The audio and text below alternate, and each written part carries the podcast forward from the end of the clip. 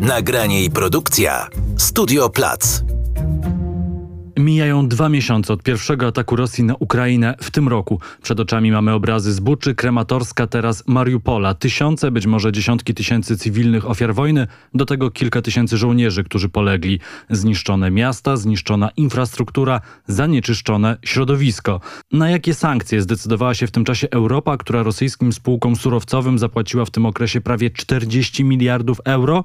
Jak na tle wspólnoty wypada Polska? Czy faktycznie widzimy przyspieszenie transformacji energetycznej? O tym porozmawiamy dziś z Robertem Tomaszewskim z Polityki Insight. Obserwujcie stronę facebook.com/zielonypodcast i mój profil na Instagramie. Polecam, tam w relacji zawsze dużo aktualnych zielonych informacji, ale też okazja do zadania pytań kolejnemu gościowi albo gościni. To zaczynamy. Krzysiek Rzyman, zapraszam.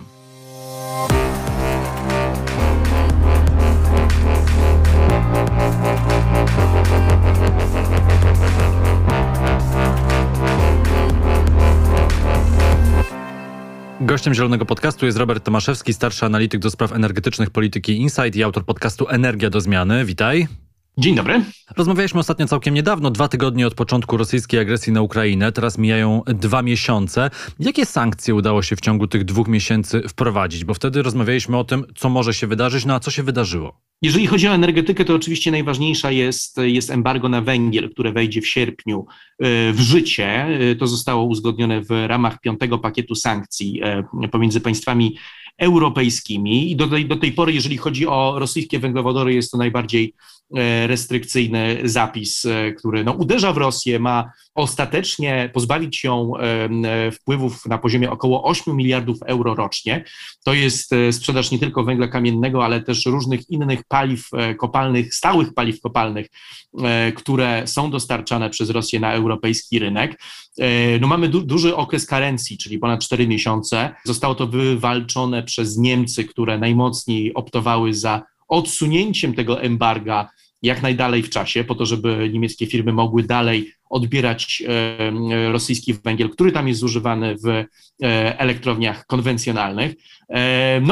To jest taka słodko-gorzka oczywiście konstatacja, że nie udało się tego wprowadzić szybciej, ale jest to na pewno symboliczny krok naprzód i który daje też wyjście do kolejnych embarg, które mogą zostać wprowadzone. Teraz dyskutowana będzie, już jest dyskutowana na poziomie technicznym przez Komisję Europejską i państwa członkowskie decyzja w sprawie embarga na ropę. My je zobaczymy dopiero po francuskich wyborach prezydenckich. Rozmawiamy w piątek, one mają się odbyć w niedzielę, więc dopiero w przyszłym tygodniu Komisja Europejska powinna coś w tej sprawie opublikować. Na razie politycznie mamy twardy sprzeciw ze strony Niemiec, Austrii i oczywiście Węgier, żeby tego rodzaju restrykcji nie wprowadzać, więc ja bym się raczej tutaj spodziewał tego okresu karencji jeszcze dłuższego niż w przypadku węgla, nawet liczonego w latach, ale to będzie oczywiście kolejny krok po to, żeby uderzyć w Rosję, pozbawić ją wpływów z sprzedaży węglowodorów. I jeżeli wojna będzie dalej trwała, to trzeba będzie się spodziewać, że w ramach któregoś tam już kolejnego pakietu sankcji Unia zdecyduje się również na gazowe embargo. Tutaj oczywiście znowu najważniejszą rolę grają Niemcy, które są największym odbiorcą rosyjskiego gazu. One aktywnie teraz przygotowują się do tego, żeby zbudować sobie te możliwości odbioru tego surowca z innych kierunków. Zamawiają terminale LNG, podpisują umowy inwestycyjne na tego rodzaju infrastrukturę. Dyplomacja niemiecka jest bardzo aktywna, jeżeli chodzi o państwa Bliskiego Wschodu, Zatoki Perskiej, aby organizować nowe umowy, ale to oczywiście potrzeba znacznie więcej czasu, więc zobaczymy, co tak naprawdę przyniesie nam sytuacja na wschodzie i jaki będzie polityczny konsens wokół tych restrykcji.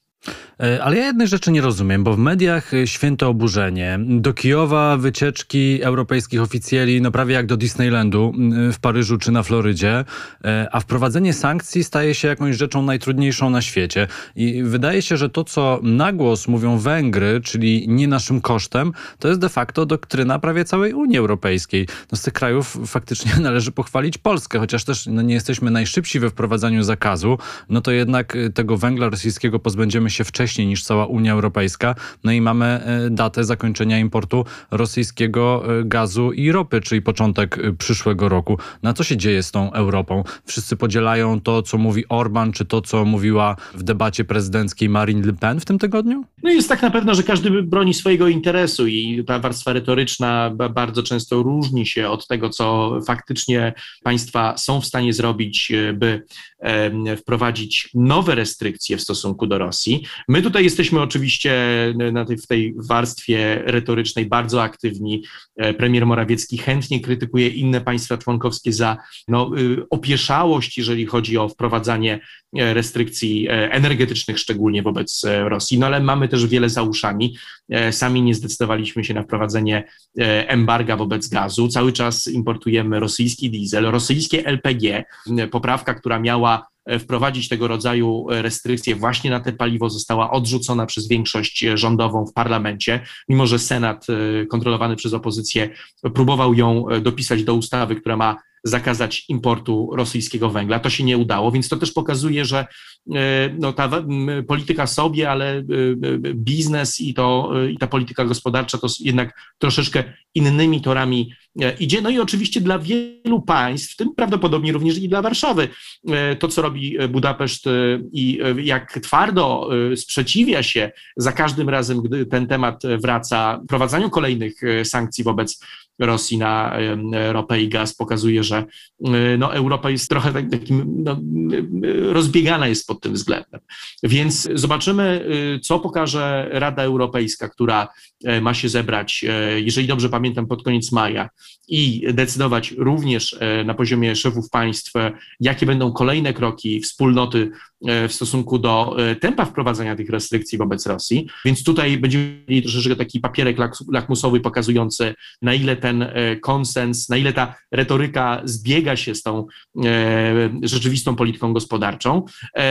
No ale prawda jest taka, że z każdym kolejnym tygodniem wojny w Ukrainie to poczucie konieczności działania będzie rosło i bez względu na to, czy Berlin, Wiedeń i Budapeszt, bez względu na ten sojusz tych stolic, jeżeli chodzi o niewprowadzanie kolejnych restrykcji, może się okazać, że jednak nacisk ze strony innych państw, ale też opinii publicznej i Stanów Zjednoczonych będzie na tyle duży, że te nowe sankcje po prostu zostaną wdrożone. Więc czas tutaj gra bardzo na niekorzyść Rosji i ten upór Węgier, Niemiec i Austrii będzie stopniowo słabł, zwłaszcza jeżeli po prostu te działania wojenne będą przez Moskwę intensyfikowane. Od początku wojny Unia Europejska zapłaciła Rosji blisko 40 miliardów, nie milionów, tylko miliardów euro za importowane surowce energetyczne. Ty mówisz, że im wojna będzie trwała dłużej, tym ta presja na to, żeby wprowadzić kolejne restrykcje, ta presja będzie większa. No, ja z kolei bardziej obserwuję takie new normal, że po prostu kraje się przyzwyczają do pewnego stanu wojny w Ukrainie, tak jak kiedyś się przyzwyczaiły do aneksji Krymu i to może długo trwać, no chyba że doszłoby rzeczywiście do użycia broni masowego rażenia, broni jądrowej, broni chemicznej. No pewnie to mogło być takim zapalnikiem. To jest też ciekawe, no ale to gdzie się siedzi, tak jest, tak? Kanada, Stany Zjednoczone, Wielka Brytania wprowadziły zakaz importu rosyjskiej ropy. Rozumiem, że u nas to jest po prostu jeszcze wciąż zbyt droga decyzja. Tak, wynika to po prostu, ta różnica, jeżeli chodzi o państwa z Zachodu w stopniu tych restrykcji, wynika od stopnia uzależnienia od rosyjskich węglowodorów. Kanada, Stany Zjednoczone, czy nawet Wielka Brytania, nie są aż w takim stopniu zależne od rosyjskiej ropy i gazu, dlatego mogą sobie pozwolić na większą elastyczność i szybsze decyzje w sprawie tych restrykcji.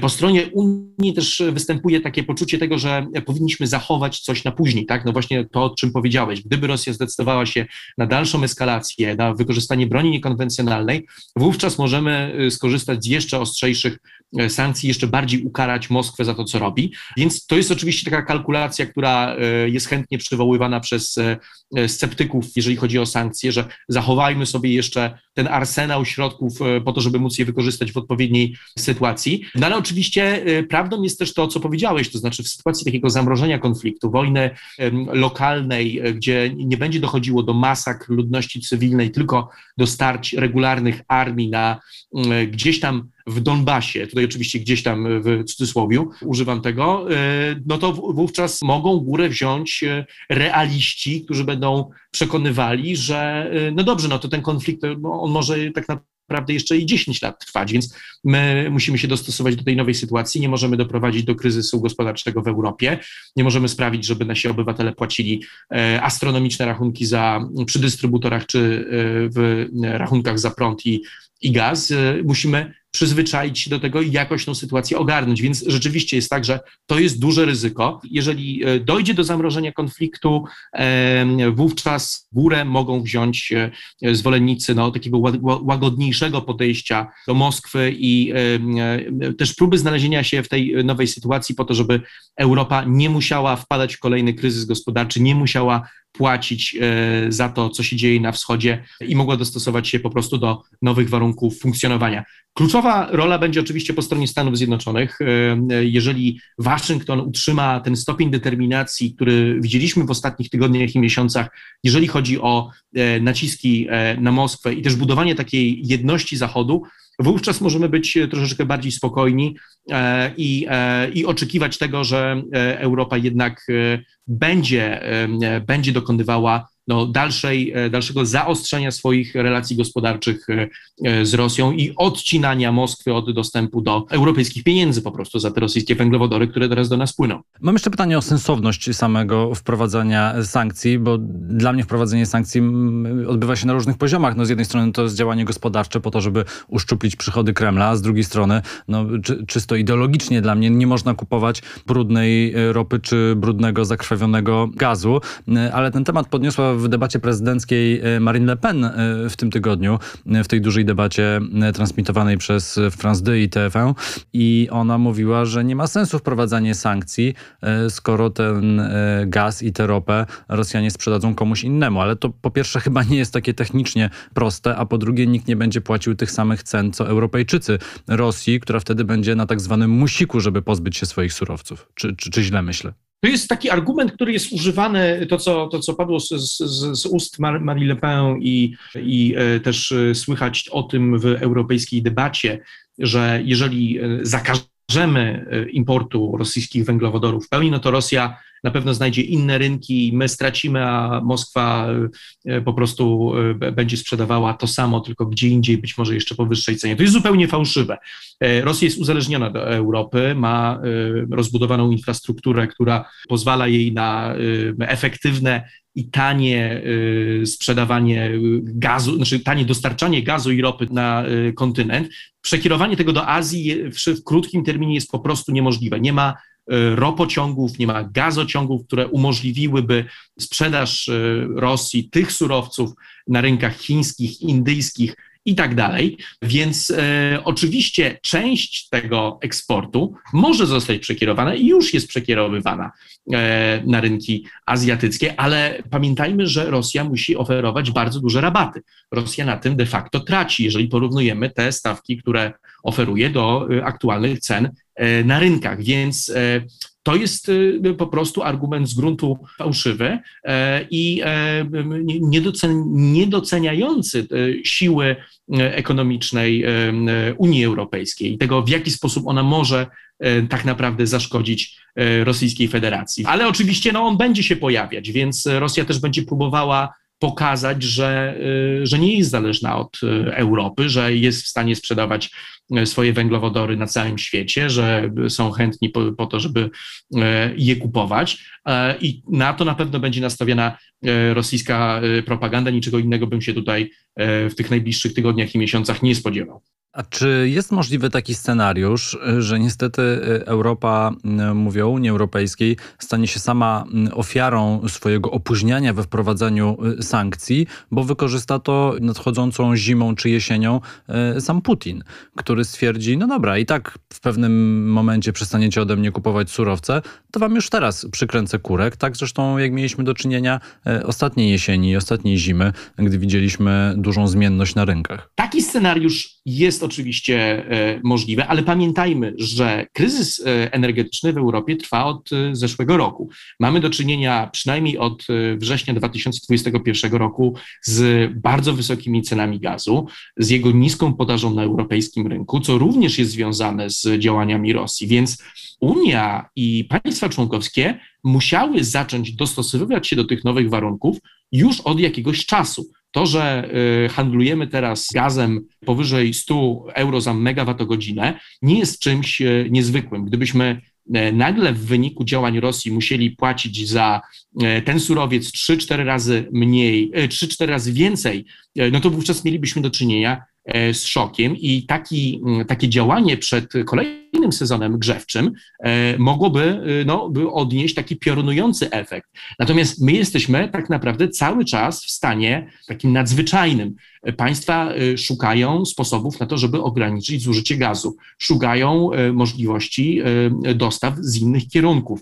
Są przygotowywane specjalne rozwiązania, które w biednych krajach mrożą ceny energii, a Komisja Europejska cały czas pracuje nad tym, żeby ograniczyć wpływ tego kryzysu na odbiorców i na biznes. Więc tak naprawdę, gdyby Putin zdecydował się na takie radykalne kroki przed kolejnym sezonem grzewczym, ja nie wiem, czy on wówczas nie pomógłby bardziej Europie w takim zupełnym uniezależnieniu się od Rosji. Więc właśnie ze względu na to, że ten kryzys już trwa i te działania, które zostały już uruchomione, one z każdym tygodniem i miesiącem będą przynosiły konkretne efekty. Będziemy mniej zużywali paliw kopalnych, będziemy mniej jeździli samochodami, będziemy ograniczać temperaturę w naszych domach, będziemy więcej inwestowali w odnawialne źródła energii.